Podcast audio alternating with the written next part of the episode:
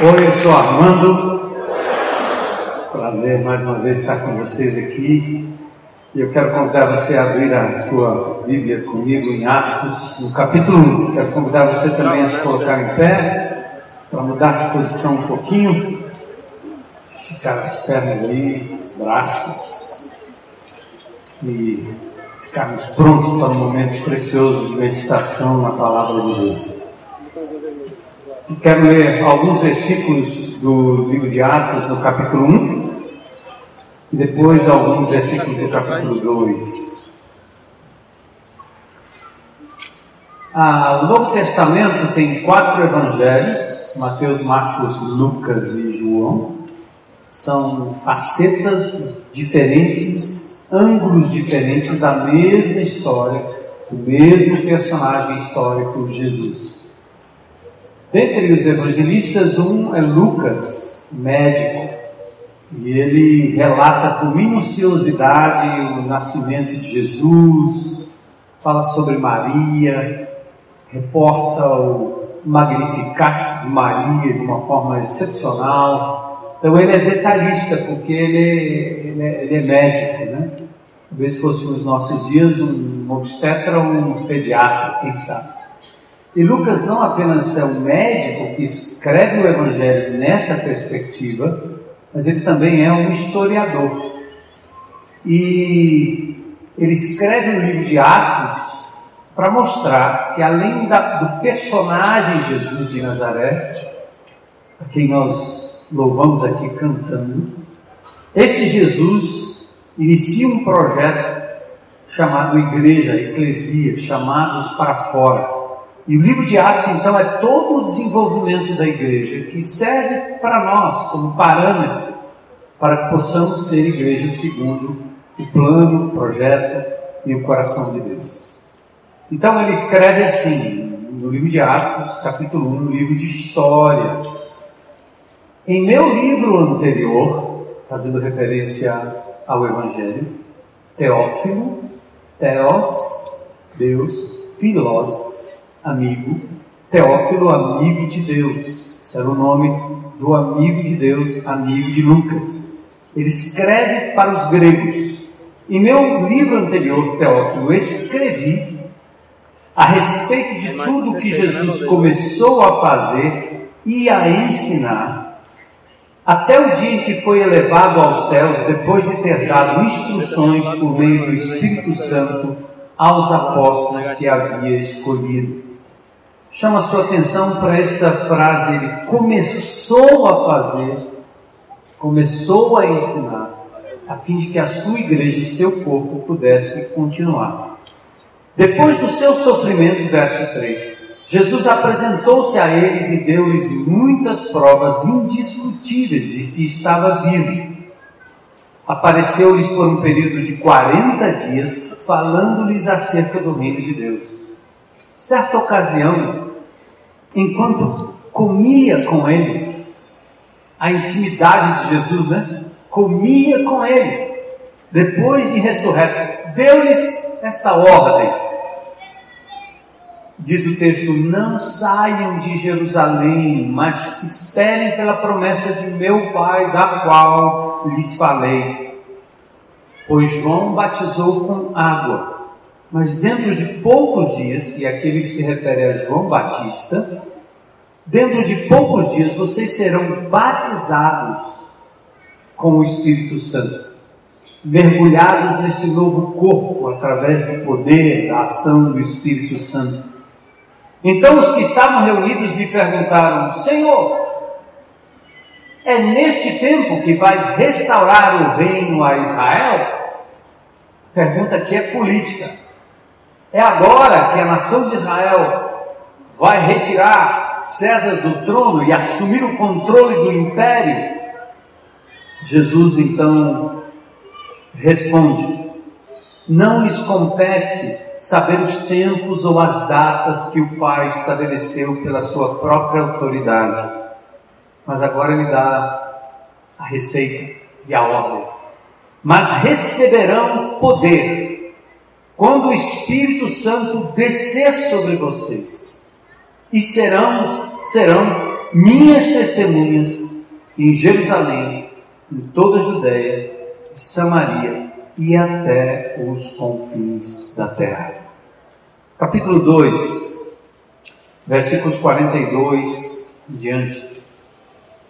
Eles, os que se reuniam, os que creram no Senhor, se dedicavam ao ensino dos apóstolos e à comunhão, ao partir do pão e às orações. Todos estavam cheios de temor e muitas maravilhas e sinais eram feitos pelos apóstolos. Os que criam mantinham-se unidos e tinham tudo em comum, vendendo suas propriedades e bens, distribuíam a cada um conforme a sua necessidade. Todos os dias continuavam a reunir-se no pátio do templo, partiam o pão em suas casas ou de casa em casa na celebração da ceia e juntos participavam das refeições com alegria e sinceridade de coração, louvando a Deus e tendo a simpatia de todo o povo. E o Senhor, veja que interessante, lhes acrescentava diariamente os que iam sendo salvos. Oremos. Pai querido, nós estamos aqui hoje à noite, depois de sermos levados ao teu trono em adoração, elevando nosso pensamento ao Senhor, adorando pelo que tu és, pelo que fazes. Nós queremos agora dedicar nossa mente, nosso coração, nosso todo, nosso ser, para reagirmos àquilo que o Senhor vai falar aos nossos, aos nossos corações. Principalmente pela tua palavra lida e explanada quem sabe, Senhor, também por algum conceito, por alguma observação deste teu servo falível, mas que busca na tua presença condução e ação do Espírito, para que a palavra não seja minha, mas tua, Senhor. Te agradeço pela tua igreja aqui reunida, por aqueles que nos ouvem, nos veem pela internet, mundo afora, eu posso dizer isso, Senhor. São milhares de pessoas então atende a cada um. O Senhor conhece a necessidade de cada um aqui hoje à noite. Age segundo o teu poder, mas acima de tudo, mantém-nos atentos à tua palavra. Fala conosco, Senhor. É o que nós pedimos em nome de Jesus. Amém. Podem sentar.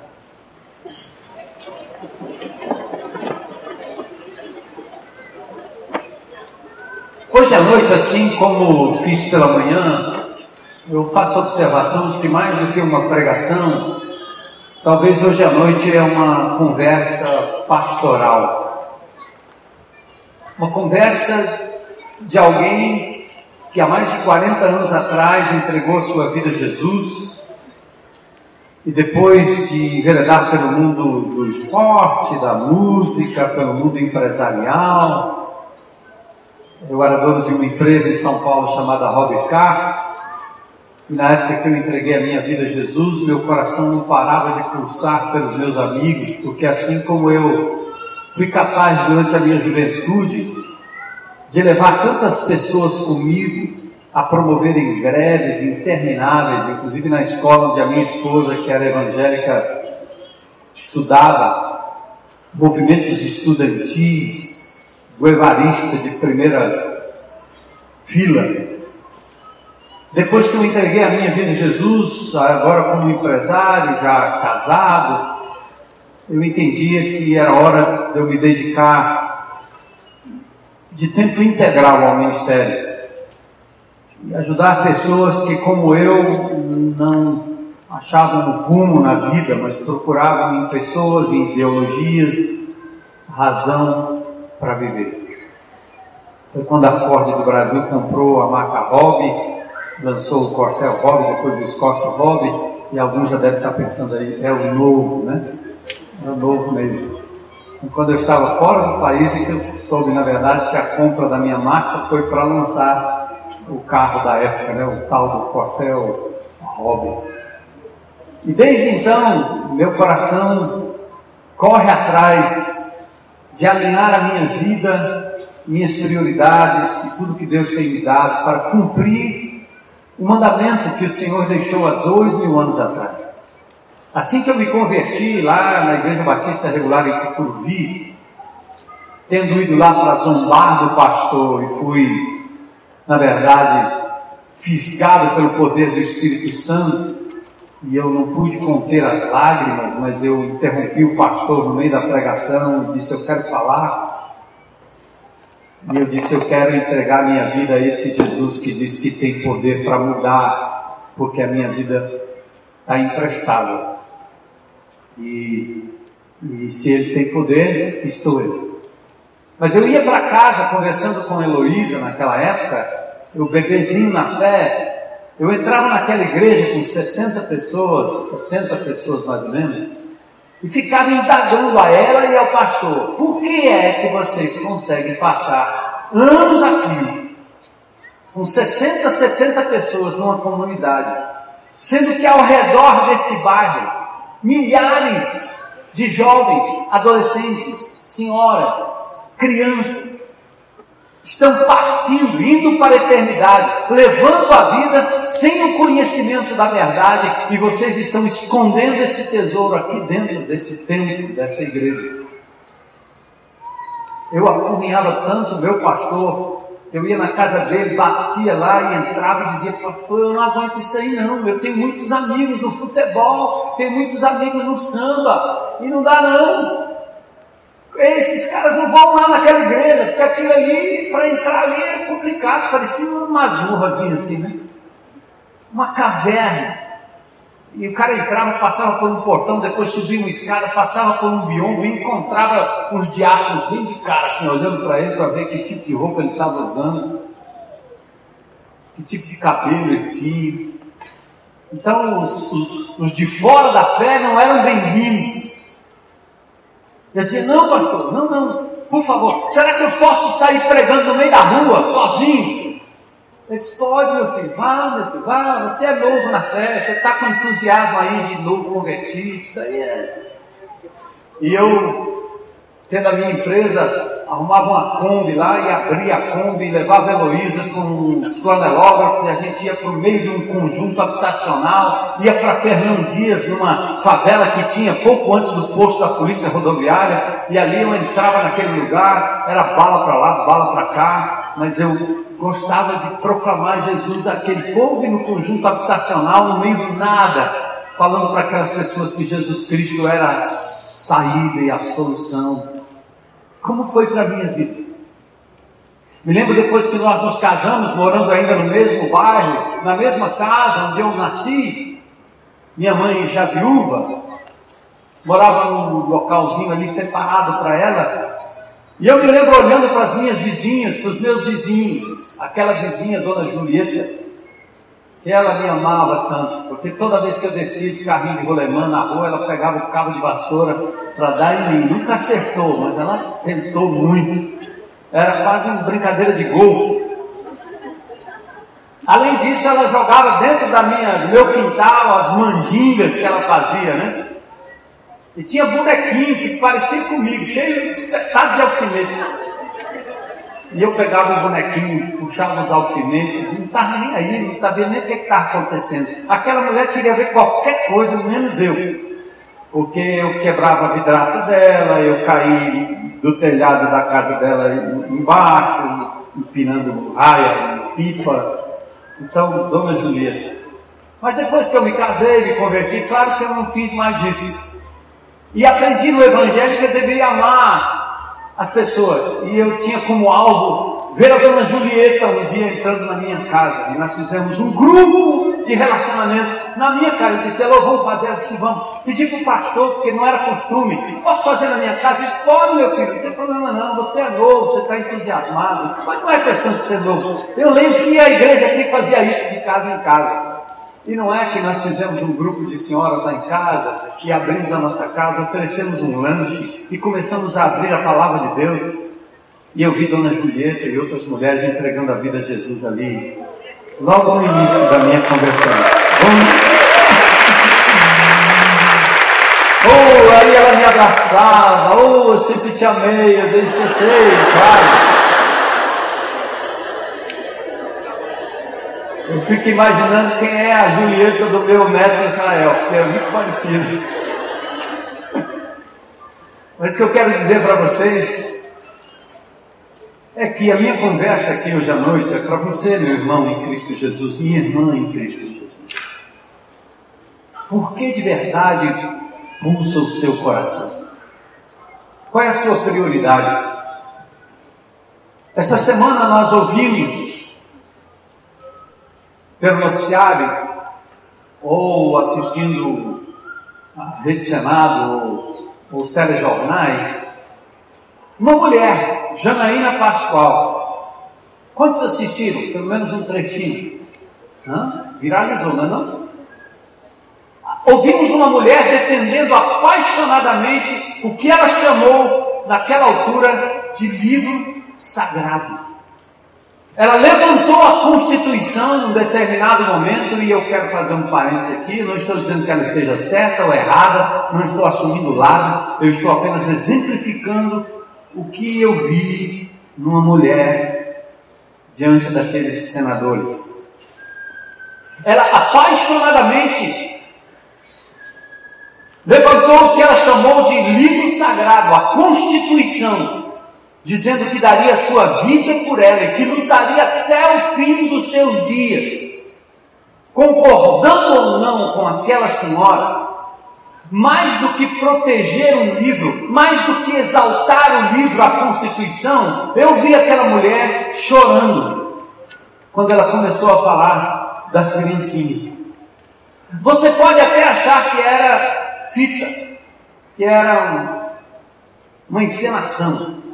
Mas eu acreditei que além de defender um livro, aquela mulher defendia o livro por uma causa, pelas crianças, pelos adolescentes, pelos que morrem, pelas grávidas, pelos pobres, pelos simples, pelos que são esquecidos pela política na sociedade em geral demonstrando que o que se quer não é defender um livro, mas uma causa.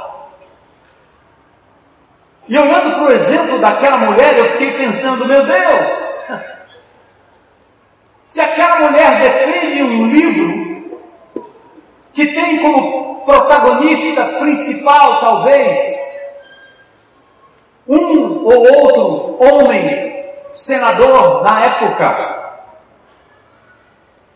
nós também defendemos um livro. E acima desse livro nós temos não apenas o livro em si, mas o autor dele. Deus Criador eterno, seu Filho Jesus, que invadiu a história há dois mil anos atrás, morreu, ressuscitou, vive para todo sempre à direita do Pai em majestade.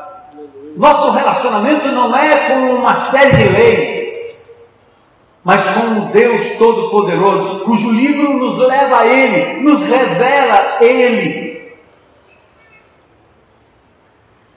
Palavra de Deus. E nós temos que ir além da letra. Amamos e adoramos o autor do livro, aquele que nos amou e nos deixou aqui com uma missão. Então, eu quero convidar você, vem comigo. Vamos entrar no cenário por um instante. Há poucos dias atrás, nós tivemos aqui nessa comunidade o que nós chamamos bienal, bienalmente do grande sacrifício. E aqui, quem assistiu o grande sacrifício pôde voltar na história, ver a história de Simão, ver o Velho Testamento, Moisés e toda a preparação para a vinda de Jesus. E o homem de Nazaré veio curando, fazendo bem, pregando justiça, paz, tocando em pessoas simples, andando sem aparatos, sem templos, sem títulos, nas ruas, comendo com pessoas, sendo chamado de comilão e beberrão, porque andava nas festas, nos banquetes, nos jantares. Esse Jesus simples se deu na cruz do Calvário, morreu, e ao terceiro dia ressuscitou. Então eu convido você agora a entrar comigo na história, como se nós estivéssemos vivendo no primeiro século. Se assim fora, nós estaríamos a pouco mais de um mês da sua morte, do seu sepultamento e da sua ressurreição. Imagine Jesus então aparecendo entre nós, entrando na nossa casa, falando conosco, comendo um peixinho. Se ele hoje à noite, se você soubesse que Jesus hoje à noite iria à sua casa, para ter uma refeição com você, simples assim. E ali proferir palavras de ordem, palavras de alinhamento, dando a cada um de vocês a missão como ele fez. Ele entra na nossa casa, ele fala conosco, ele come peixe e nos fala de uma missão, ele nos deixa uma tarefa, nos deixa um legado até que ele venha pois mais alguns dias ele vai ascender aos céus e vai enviar o seu Espírito Santo, que habitando em cada um de nós seria o empoderamento, a capacidade para a gente levar adiante a sua obra. O cumprimento da missão, a grande comissão, o movimento missionário, movimento missional, igreja indo e testemunhando por todo mundo, Espírito Santo morando em nós, Lá em Isaías, no capítulo 61, abram comigo. Que texto, que clareza. Como eu podia continuar, e eu sei aqui, quero fazer uma ressalva, Deus me convocou para uma obra especial, não diferente da sua convocação. Nem todo mundo tem que deixar o seu trabalho, o seu emprego secular, porque você pode viver com um senso de missão onde quer que Deus lhe colocar seja no trabalho, seja na escola, seja no condomínio, seja na sua família. Deus tem lhe colocado em lugares que Ele não me colocou. Deu a você dons e talentos que Ele não me deu. Mas a mim e a você, meu irmão e minha irmã, Ele tem dado uma tarefa, uma missão. E a palavra de Deus diz que Ele nos deu o seu Espírito Santo, é poder é presença de Deus em nós, é capacitação. Não para vibrarmos com a Constituição e defendê-la até a morte.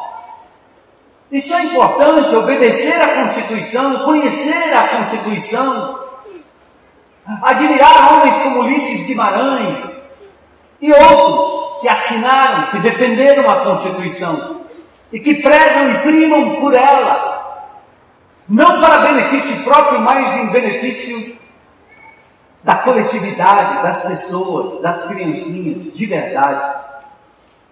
Mas Deus nos deu um espírito poderoso para nos ajudar a compreender a Sua vontade descrita nesse livro, para conhecê-lo pessoalmente dia a dia, com acesso direto, sem intermediários, sem gurus, sem fariseus, sem pastores, sem sacerdotes, sem padres, sem ninguém. Acesso direto à palavra de Deus, pelo Espírito de Deus que habita em cada um de vocês. Que coisa tremenda! Mas Ele nos deu o Espírito para uma outra finalidade, não esta que há séculos a igreja, ou algumas igrejas, ou movimento de igrejas, acaba perpetuando, como aquela que eu adentrei nos primeiros dias da minha conversão. 60 pessoas reunidas no mesmo lugar, anos a fio. Quando eu cheguei nessa igreja aqui, em 1983, nós tínhamos 20, 30, 40 pessoas reunidas nessa comunidade. Os três últimos pastores tinham abandonado o ministério por questões de moralidade ou imoralidade. A igreja estava adoecida, enfraquecida, fortalecida naquele núcleo pequeno. Mas há anos que já tinha sido uma igreja pungente aqui, com talvez 100, 120 pessoas em Fortaleza, naquela época em que os crentes eram perseguidos, aquela igreja estava definhando esperando alguma coisa que o Espírito de Deus pudesse fazer. Eu vim, fui muito bem amado, muito bem cuidado, fui convidado a estar num local que eu não conhecia, uma igreja que eu não tinha afinidade, uma cidade que eu também não conhecia, porque fui nascido e criado na zona norte de São Paulo. Mas quando eu olhei para aquela comunidade, eu vi o potencial que Jesus viu naqueles discípulos e apóstolos do primeiro século. Se vocês pretendem perpetuar esse grupo pequeno como um grupo de amigos que vão só ouvir palavra de Deus, ensino de Deus, sem reprodução, um culto à esterilidade espiritual, eu estou fora. Quando eu vim para cá, eu vim pensando na cidade, no povo da periferia, no povo das grandes galerias, no povo dos grandes condomínios, no povo dos grandes dos conjuntos, dos lugares mais escuros da cidade. Se vocês estão dispostos a cumprir a grande comissão, eis-me aqui, vamos juntos. Isaías capítulo 61 diz: O Espírito do soberano, do Senhor, está sobre mim, porque o Senhor ungiu-me para levar o que? Boas notícias a quem? Enviou-me para cuidar de quem? Anunciar o que, irmão? A unção do Espírito vem na sequência, numa sequência de verbos verbos que nos impulsionam a fazer algo e a dizer que a finalidade do Espírito não é para o meu bem-estar, não é para construir o meu castelinho, não é para eu ter um grupo de amigos que vão perpetuar a fé, mas não vão espalhá-la mundo afora. O Espírito do Senhor está sobre mim. Hoje de manhã, a TV Diário esteve aqui fazendo uma entrevista com o Nelson, a doutora juíza, a doutora Maria Luísa Quental estava aqui também, porque todas as manhãs, aliás, todos os domingos, nós temos aqui um grupo de pessoas, homens e mulheres, cumprindo penas alternativas. São pessoas que cometeram crimes, mas que ao invés de irem para a universidade do crime das nossas prisões, prisões, eles são indicados pelo próprio juiz a cumprirem pena alternativa aqui na IBC. E olha que pena. Assistir o culto, ouvir a palavra de Deus e trabalhar aqui na comunidade. E hoje de manhã estavam aqui. Aí eu acho que tem gente que se soubesse disso, disse, eu vou lá naquela igreja não. Mas sabe por que o Espírito de Deus está sobre nós? Isso aqui não é para os nossos filhinhos, para as nossas filhinhas, não. Está vendo? É. Isso aqui não é para o nosso deleite, é gostoso, é muito bom, eu vou fazer bom uso, eu vou gostar de tudo aquilo que eu usufruo aqui nesse lugar, mas a nossa finalidade é outra. Então o Espírito do Senhor olha a sequência.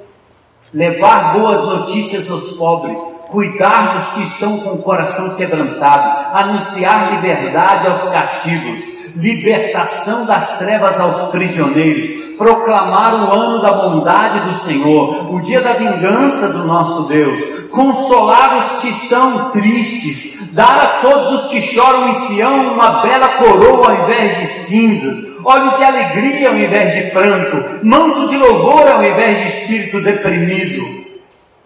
Olha aí a unção, para que que é? Agora, peraí, meu irmão. Se Jesus quisesse dar a você e a você, só a você, todas as benesses da vida eterna, ele teria já te levado, ele teria te levado, como teria me levado no primeiro dia da minha conversão, puf, vamos embora. Nos dias que ele esteve aqui, que ele pregou aos discípulos, ora, para que deixá-los aqui? A pergunta é: por que Deus deixa você aqui? É para criar filhos ganhar dinheiro, ter status, tocar empresa, ter um grande amor, ser torcedor do Ceará ou do Fortaleza, ser do partido A ou B ou C, vestir a camisa dos partidos, que é ter filhos, ter amor, ter amantes, fazer sexo. Por que, que Deus me deixa aqui? Eu entendi desde o início na minha vida, desde a minha conversão, logo nos primeiros dias, meu Deus, Se o Senhor me der alguma coisa, será em função do seu reino. Eu estou sendo livrado da morte, salvo pela graça de Jesus, para viver para Ele, só para Ele. Eu quero até arriscar dizer para você, meu irmãozinho e minha irmãzinha, todos nós temos dores, todos nós temos frustrações, não é verdade? Todos nós sofremos, de alguma forma. Aliás, Jesus disse: No mundo vocês terão o quê? Aflições. Ele não aliviou, não.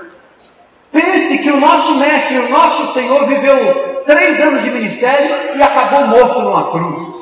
Por que, que vai ser diferente com a gente? Mas pense numa coisa, meu querido e minha querida. A unção do Espírito de Deus não é para ficar curando as minhas e as suas feridas, não. Você, depois que entrega a vida a Jesus, que sabe que tem um passe para a eternidade, passa a vida toda orando por si, pelos seus filhos, pelo seu emprego, pelo seu trabalho, pela sua doença, pela sua dor, pelo seu sofrimento, e você começa a ficar totalmente inclusivo, aliás, exclusivo, sozinho, introspectivo, vivendo para dentro, e o pior, se junta meia dúzia de amiguinhos na igreja e fica eternamente com esse grupinho de amigos, cuidando uns dos outros, dos problemas uns dos outros, e o resto que se lasca.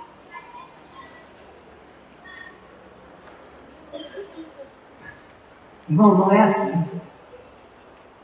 Deus chama Pedro e diz: Vou te dizer como é que você vai glorificar o meu nome, com o tipo de morte que você vai experimentar. Paulo é chamado e diz assim: Eu quero, diga para ele quanto importa ele sofrer pelo meu nome. Eu quero te contar um segredo, meu amado irmão. Inverta a sua agenda. No momento que você alinhar o seu coração com o coração de Deus, ou alinhar a sua missão com a missão de Deus, no momento que você entender a razão pela qual Ele lhe deixou aqui, pode acreditar, Ele vai cuidar dos seus interesses. Busca o reino de Deus em primeiro lugar, e todas as demais coisas vos serão o que? Acrescentadas. Amém?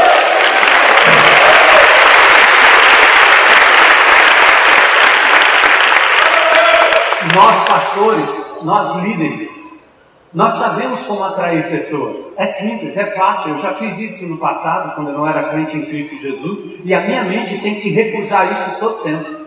Porque se eu lhes oferecer palavras do guru que ensina todo mundo, se eu lhes oferecer milagres nos cultos, a água benta dos 30 dias, 40 dias, 50 dias, a arca para você tocar e ser curado. Ora, as pessoas são atraídas como são atraídas para Canindé, Aparecida e Juazeiro. Milhares, milhares indo lá em busca de um toque, de uma cura, de uma coisa. E o pior, o povo gosta de endeusar o líder. Basta tocar nele, que o negócio está certo. Basta ele botar a mão na minha cabeça. Aquele homem está passando na cidade. Ele prometeu cura. E isto é um absurdo e uma alienação muito grande. É isso que os nossos governantes fazem com o povo dando a sensação de que estão ajudando e tornando as pessoas absolutamente codependentes do poder, porque não têm forças em si mesmo para buscar a sua própria libertação. A Igreja Batista Central de Fortaleza jamais será levada a esse nível. Por quê? O Espírito de Deus foi dado a mim do mesmo jeito que foi dado a você. O Espírito que está em mim está em você. A palavra que eu tenho em minhas mãos, você também a tem. Se não tiver, eu te empresto, arrumo uma para você. Mas você tem acesso. A senha para o poder não está no meu nome, no meu retrato, na minha figura, se eu estou no outdoor, se eu sou autor de livros, se eu tenho um programa de televisão, se eu sou o cara que estou passando e todo mundo vai atrás.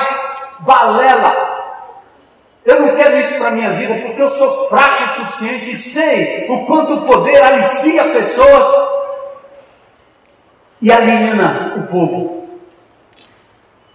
O que nós estamos dizendo aqui é que eu, tal qual você, temos a unção do Espírito Santo. temos o Espírito Santo de Deus. Então não é um fazendo, são milhares. Não é um indo, são milhares indo. Não é um aconselhando, são milhares aconselhando, porque o consolador, o conselheiro está em cada um de nós. E nós amamos uns aos outros, abraçamos uns aos outros, ajudamos uns aos outros, mas enquanto isso, mantemos o foco na missão, buscar e salvar o que se havia perdido. Pode acreditar. Quando você coloca a sua mente no cumprimento da missão, Deus lhe propicia a família, o sustento, o cuidado e às vezes até o livramento. E quando Ele permite a derrocada, o desastre, a perda, a dor, a infidelidade, a traição, muitas vezes Ele o faz porque você desviou o seu propósito dele e Ele está querendo que você volte para Ele dizendo: Ai de mim, misericórdia, Senhor. Eu dependo de Ti, eu preciso de Ti. Então atentem para a unção. Lembra? A cruz nos livrou da condenação do pecado, do poder do pecado, a ressurreição nos capacitou a viver em novidade de vida. Mas, para que tudo isso? Para nos levar para o céu só? Não. Por que nós não partimos? Por que nós não morremos e vamos gozar as bênçãos no céu? Por que ele nos deixaria aqui? Quando Jesus disse que iria para o céu em João capítulo 16, Pedro disse: Eu também vou, nós também vamos. Jesus disse: Não, para onde eu vou vocês não podem ir. E Jesus repreende os discípulos porque eles estavam tristes porque Jesus ia embora. Claro! O Todo-Poderoso estava com eles. Se faltava pão, ele dava pão. Se estava doente, ele curava.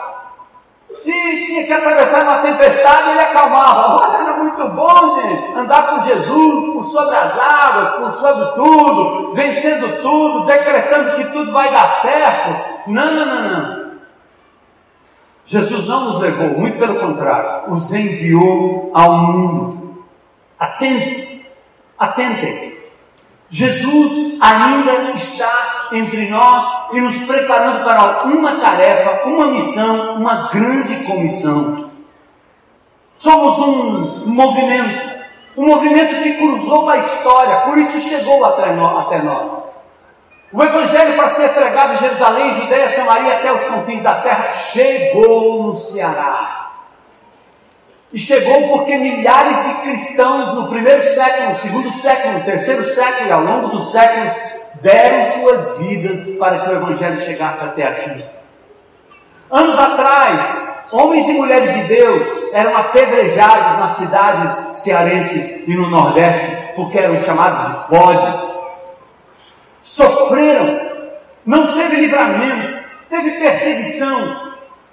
Foi o preço e o custo para chegar até nós a missão de anunciar o Evangelho. Os movimentos que cercam Brasília vêm para a rua, revoltados online, movimentos sem terra, movimentos sem teto. Eles são guerreiros, não importa o lado. Pense na lealdade, nos riscos, na ousadia, na paixão. Eles cruzam BRs, eles param o trânsito, eles andam com suas armas para cima e para baixo, atacam e são atacados. Aqui estamos nós. A que movimento você pertence?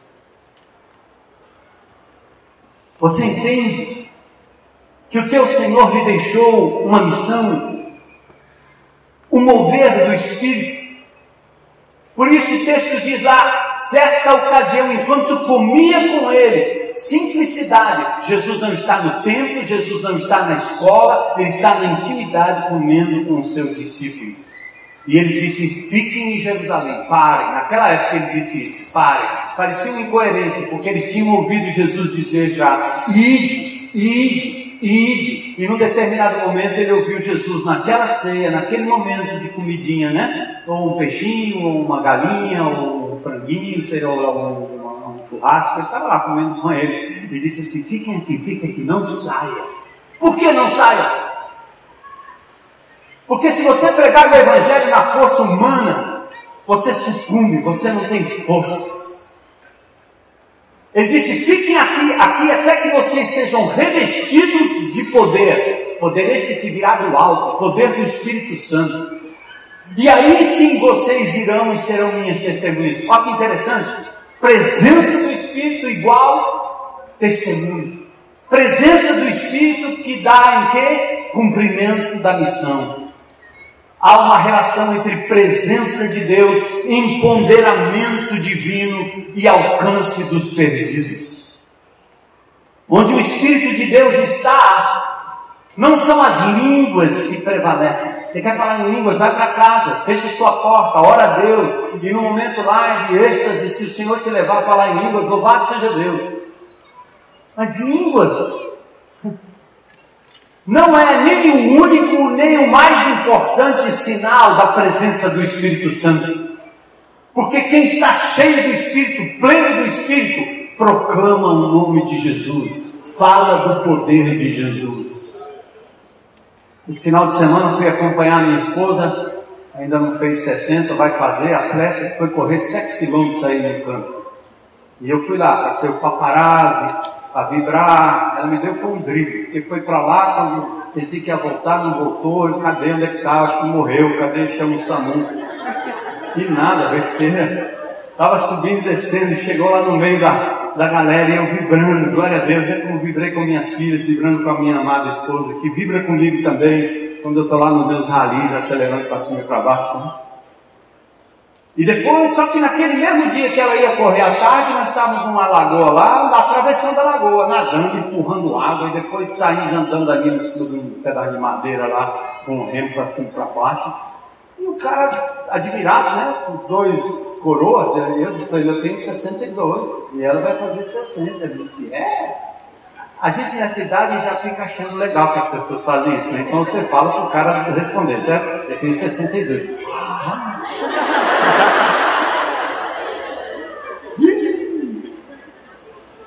Aí ele diz, pois é, a gente se cuida, né, e tal, a gente come bem, né, e tal, e açúcar zero, refrigerante zero, trigo zero, e aí vai tudo zero, né? Aí eu ia saindo, daqui a pouco eu disse, não, não, peraí, peraí, Senhor, eu recebi aquilo que o pastor, o Senhor chama de cutucão de Deus. O que, que você falou? O que, que você fez? Que, que você exaltou? Naquela hora eu recebi um cutucão de Deus, voltei lá para aquele rapaz, olhei bem para ele e disse: Meu amigo, eu preciso te dizer uma coisa. A razão que Deus tem me dado essa energia, a oportunidade de estar vivo e fazer tudo isso, é que há 40 anos atrás eu entreguei a minha vida a Jesus. Me livrou das drogas, me livrou do crime.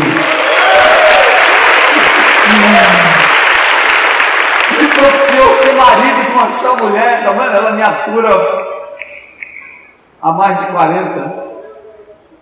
Me deu netos, me deu filhas. Cara, é tudo que você pode obter em Cristo Jesus. Creia nele, siga, lembre-se dele. Amém, amém. Volta lá. Não podemos perder o senso de missão e não termos em nenhum momento vergonha de proclamarmos esse Deus maravilhoso, não só nos cânticos, mas por favor, aqueles que tanto precisam de Jesus no dia a dia. Onde o Espírito está, os perdidos são alcançados, a missão é cumprida. Se não estamos alcançando, podemos ter reunião sim, até de amigos, atividade sim, dar o nome que quisermos, PG, PR, PT, ou. Chama o nome que quiser. Eu acho engraçado que alguns irmãos aqui né, ainda insistem, né? O pastor falando nesse negócio de GR, né? né nosso é peixe. Legal. Eles pensam que estão me ofendendo. Eles pensam que estão me deixando chateado. Né? Então não, meu irmão. Porque tudo isso que eu estou tentando, nós estamos tentando mostrar para você, tem uma finalidade só. É que você inclua pessoas que precisam de Jesus. Que o seu grupo de amigos não seja grupos de amigos, seja um grupo de soldados de Jesus com uma missão: buscar e salvar o perdido.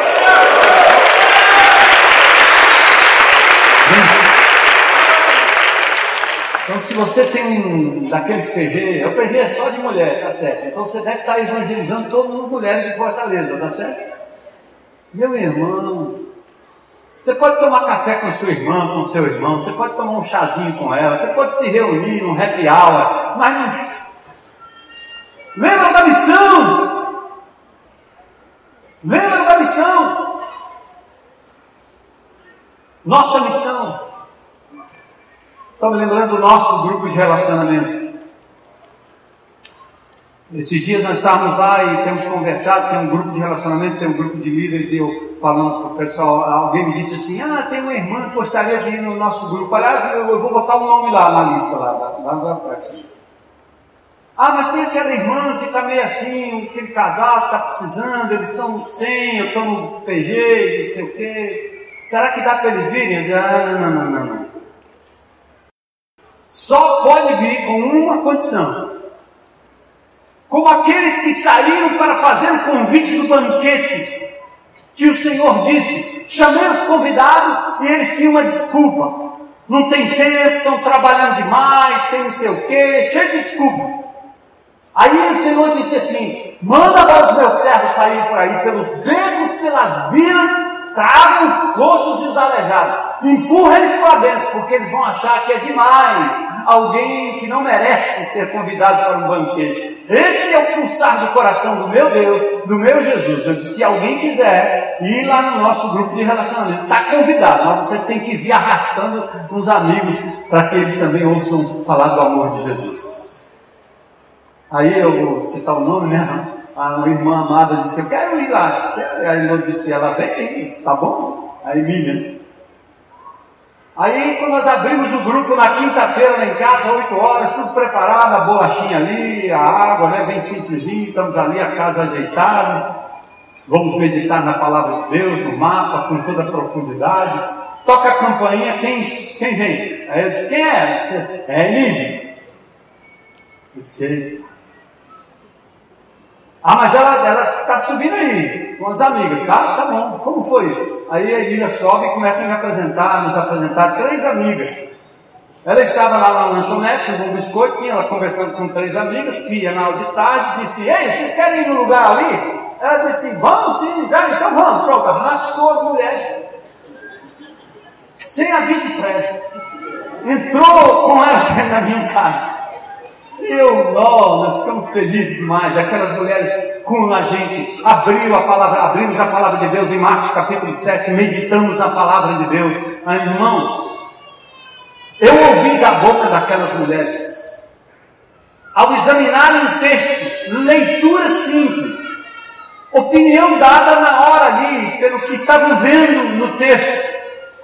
Eu ouvi coisas profundas saindo da boca de pessoas que nós olharíamos e diríamos assim: eles não são crentes, eles não têm o Espírito, eles não podem falar, não podem ler, porque a gente tem todo um escrutínio, achando que só a gente que frequenta a escola bíblica dominical é que sabe da verdade. Num determinado momento, uma das, das mulheres, já no finalzinho, disse assim: Olha, eu quero pedir desculpa porque nós somos aqui, é, nós somos aqui a minoria, né? É, ela estava constrangida porque era minoria, no sentido de que ela estava, talvez, a única católica, duas ou três católicas, no meio de uma arruma de crentes, tá certo? Quando ela disse isso, os outros começaram a denunciar, dizendo: Ei, nós também somos católicos. Ah, nós também somos católicos. Ah, nós também somos católicos. Aí nós olhamos um para o outro, nós crentes, e dissemos assim: Nós somos a minoria. A minha casa estava sendo frequentada por pessoas que Jesus ama. Não importa a denominação, eles estavam lá abertos para Jesus. É para isso que nós vivemos para levarmos adiante o amor de Deus a quem está aberto. E Deus tem colocado na sua vida não só o poder, não só a palavra, mas pessoas do seu relacionamento que vão atender ao seu chamado, se você os convidar para um lugar onde Cristo será anunciado, Cristo será glorificado, como foi com a dona Julieta há 40 anos atrás, como foi no início dessa igreja, e eu pregando a palavra de Deus no meio dos grupos católicos, grupos de casais católicos. Deus tem te dado essa responsabilidade, meu irmão. Você quer um milagre? O maior milagre é o milagre da conversão. O inimigo de Deus tem fechado e calado a nossa boca, tem tirado a nossa alegria de reproduzir, de dar vida. Estava ali agora sentado, a Manu que me ajuda cada domingo, né? Ei, Manu, se aquieta aí, Manu. Isso, isso movimento para lá, movimento para cá. E de subir para cá, ela passa uma foto. Sabe o que é a foto? Esse homem de Deus, João, viciado, adicto, de família nobre no Rio Grande do Norte, veio para Fortaleza, se tratou numa das casas de recuperação dessa comunidade. Depois de recuperado, decidiu não voltar mais. Foi até diretor de hospital no Rio Grande do Norte. Ficou aqui para levar adiante a mensagem que o libertou das drogas. A família até hoje acho que não entende direito. Tempo depois, conhece a Manu. Os dois se casam não podendo gerar filhos naturalmente, adotaram uma criança.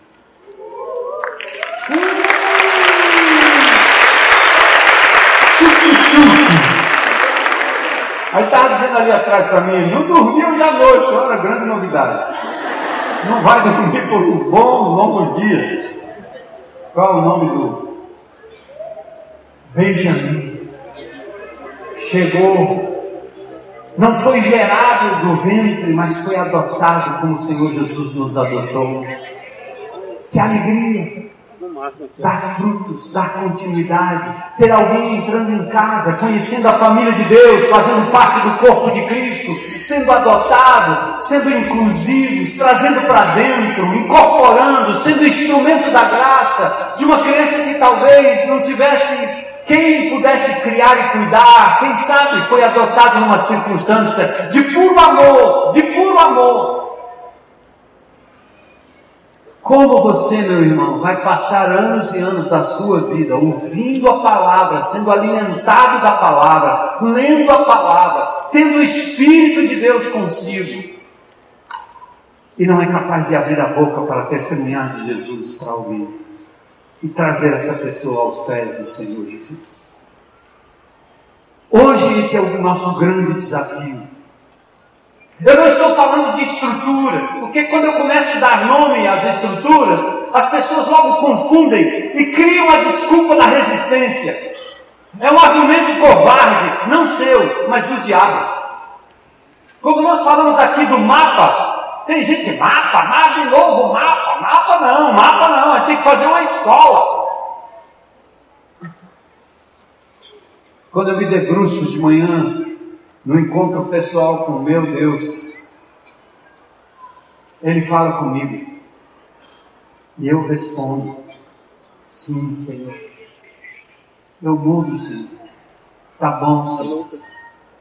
E através dessa metodologia simples, você pode pegar o livro mais profundo de teologia e estudá-lo da mesma forma, porque você não vai estudar teologia pela teologia, você vai estudar teologia na profundidade que ela fala contigo e muda o teu caráter, a tua vida, ou é lixo teológico.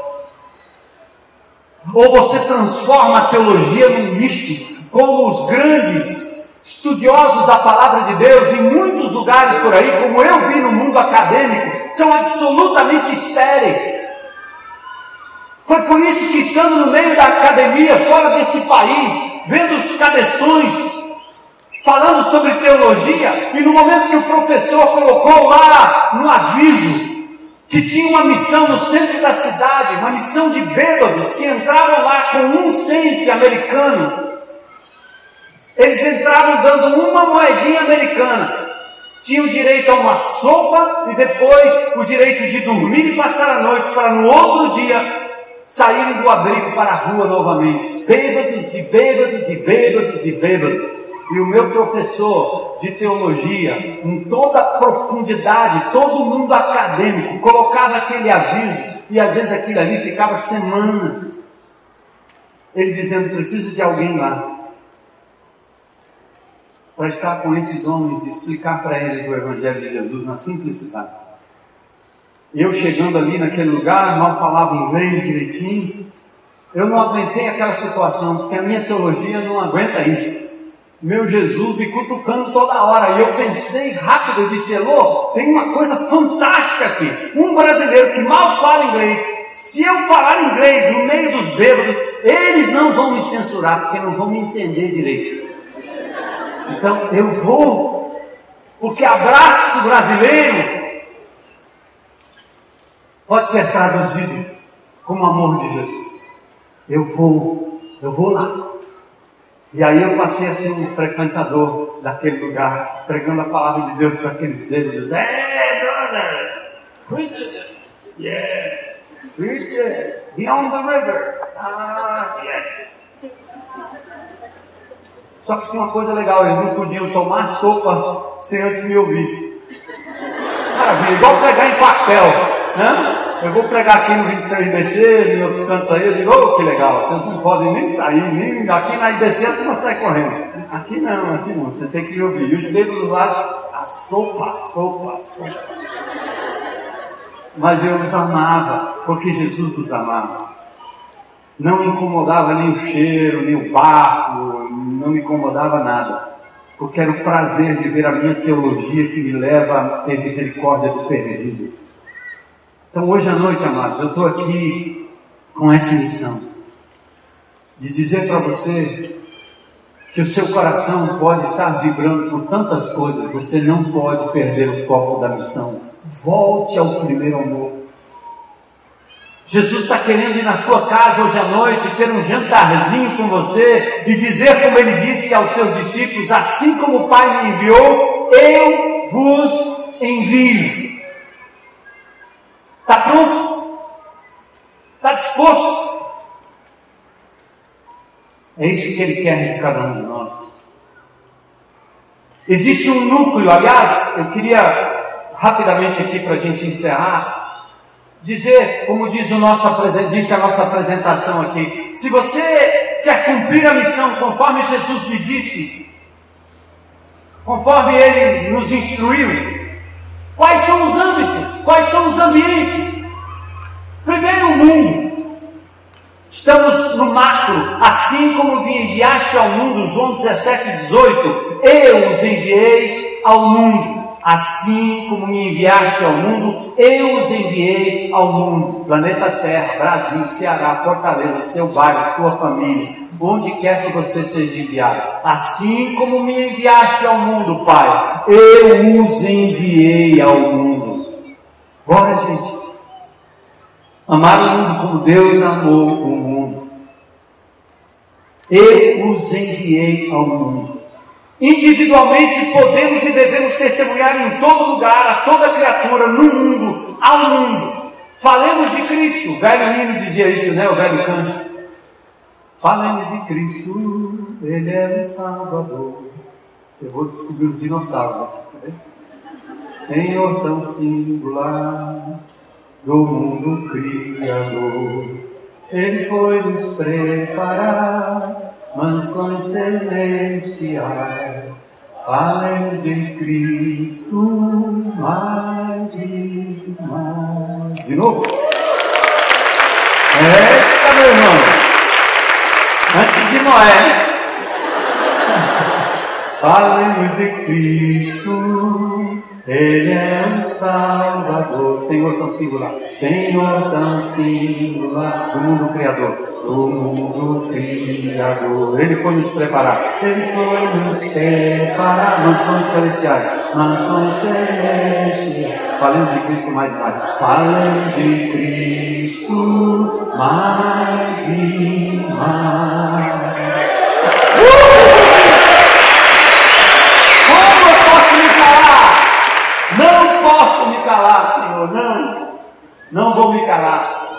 Atentem para a estratégia de Jesus aqui agora, tá certo? Você está meio aborrecido aí com os títulos que o seu pastor dá às coisas para facilitar os pequeninos? Então atentem para a estratégia de Jesus, Mateus 16, 18. Nós estamos caminhando para o fim. Jesus em Mateus 16, 18 diz que ele edificaria a sua igreja e as portas do inferno não prevaleceriam contra ela. Então, vamos prestar atenção aqui no que ele fez. edificar a sua igreja eclesia, os chatos do mundo, para formar uma comunidade, pois os que serão resgatados do mundo das trevas, das garras do inimigo, do ajuntamento vazio, da coletividade secular, são inseridos numa família, num corpo, numa comunidade, num ajuntamento multifacetário, eclético, heterogêneo, fraternal, mas ao mesmo tempo missional. Igreja invade o reduto do inferno cujas portas não podem resistir. No macro, o mundo. No micro, o grande ajuntamento. Olha mais aqui. A igreja experimentou um ajuntamento numérico.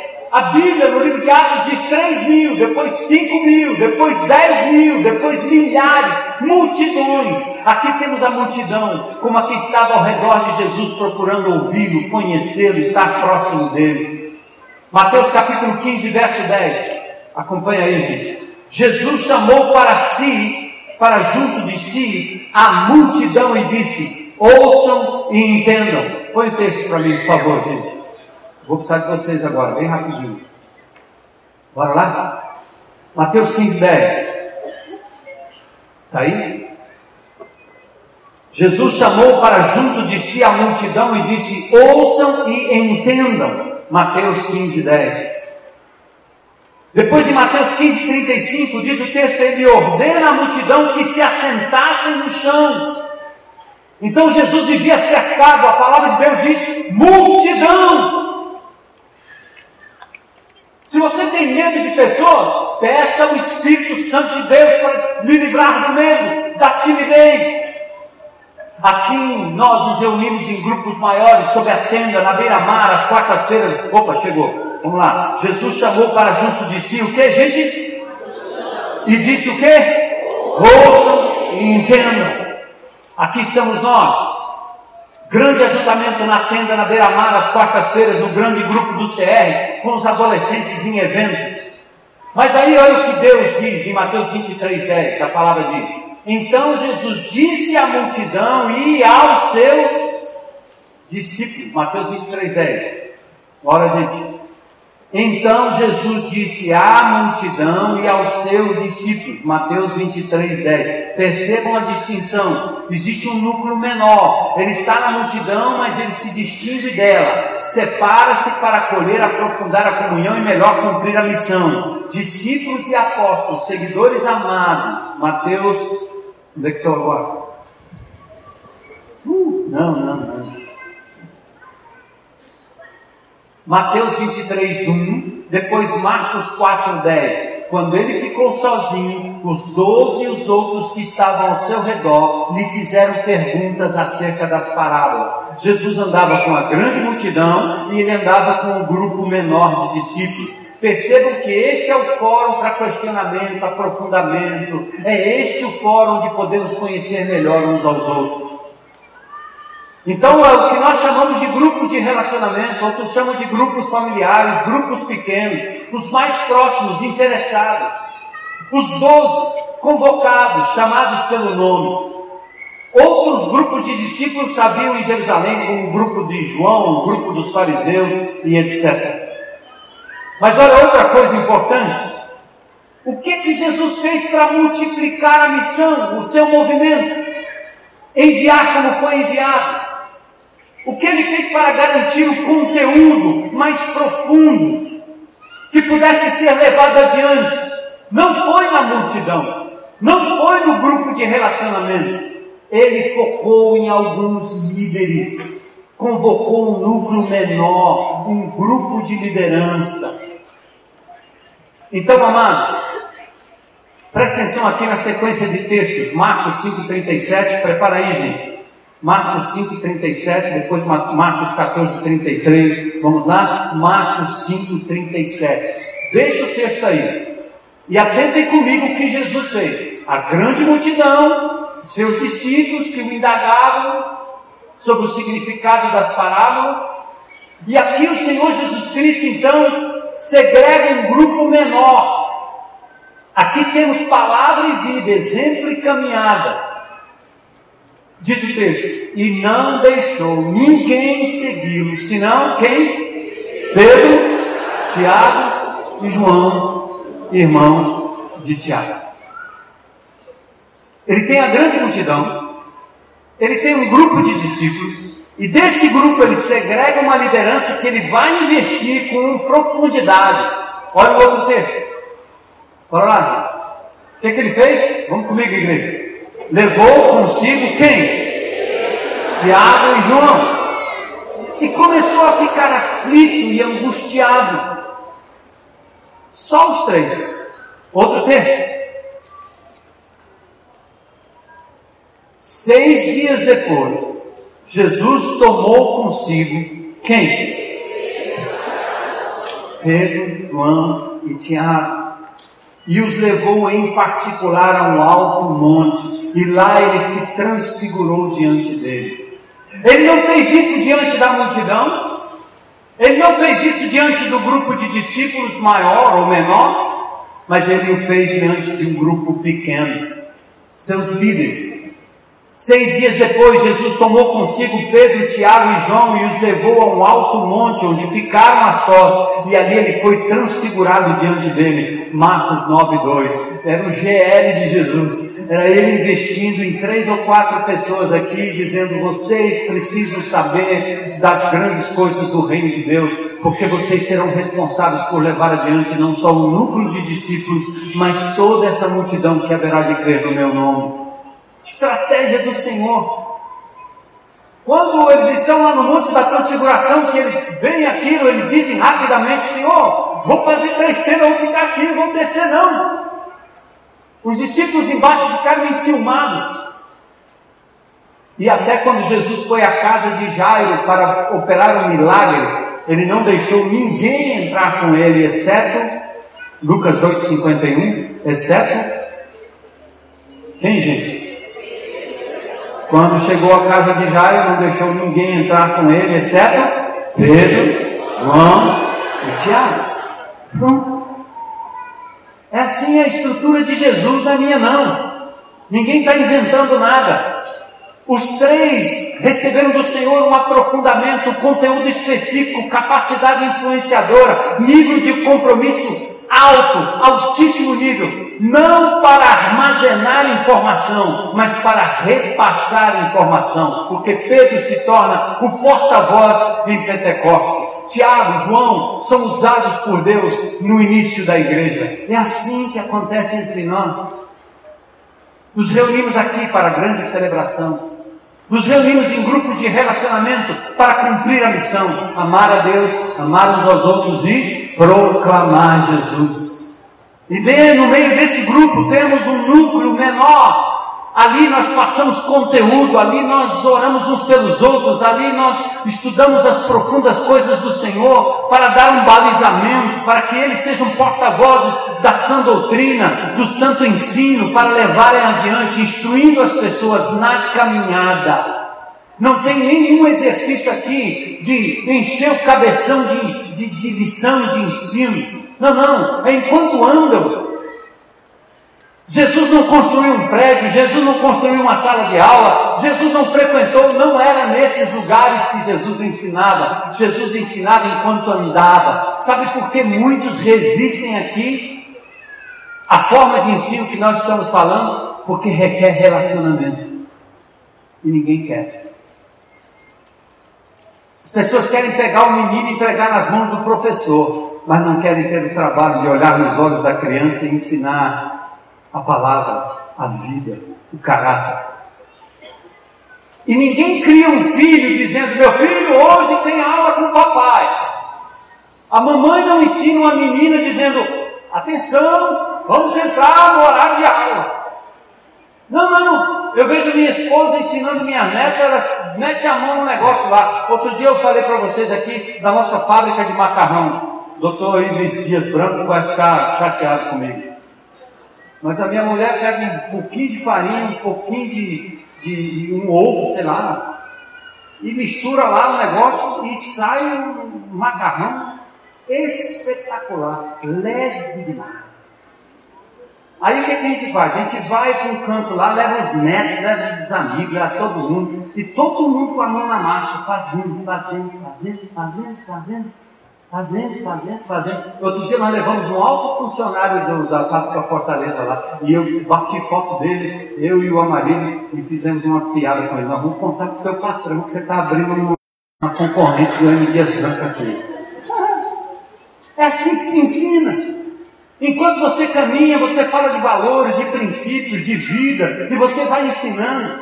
Não é numa sala, meu irmão. Então essa igreja aqui será movida e motivada pela missão de Jesus e pelo levar da sã doutrina que vai passando de mão em mão, de pessoa em pessoa, naqueles que se debruçam na vida um do outro, que se abraça, que se ama, que tem comunhão, que ora junto e que fala das grandezas de Deus enquanto caminha. Mas eu zero aqui, encerro aqui, naquele primeiro desafio. O Espírito do Senhor está sobre mim, sobre você, sobre nós. E o intuito são os verbos. Se puderem, por favor, coloque o texto de Isaías 61 para a gente terminar. E eu quero que você olhe para a sua vida. Qual tem sido o seu nível de compromisso, de paixão, de colheita?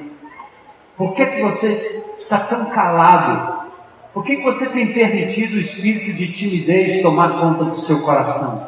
Hoje é noite de libertação. Hoje o Senhor pode destravar a tua boca, tirar de você a vergonha e a timidez, para você fazer como aqueles leprosos. Não é justo que a gente se lambuze comendo tanta coisa boa, enquanto tanta gente morre de fome ao nosso redor. Não é justo. A minha oração hoje é que o Espírito Santo de Deus nos liberte hoje à noite, nos dê mais coragem para a gente abrir a nossa casa. Quem sabe aquele grupo pequeno de anos, de irmãos amigos que já estão obesos da palavra e da doutrina os problemas são sempre os mesmos, não param nunca, só vai parar lá né, quando morrer, na eternidade não vai ter mais. Não é não? Quem sabe vocês vão se reunir e dizer assim, gente, não faz sentido o que nós estamos fazendo. Nós temos aqui a palavra de Deus nas mãos, nós temos tudo aqui nas mãos. Estamos sonegando as pessoas. Vamos abrir. Cinco pessoas num grupo eterno pode virar cinco grupos de pessoas que vão se juntar para acolher o perdido. Oh Senhor, Jesus ainda não foi assunto aos céus e Ele vai jantar com você hoje à noite. E Ele vai te convidar, meu servo, minha serva, eu dei a minha vida para que você levasse adiante essa mensagem, libertação. Aos cativos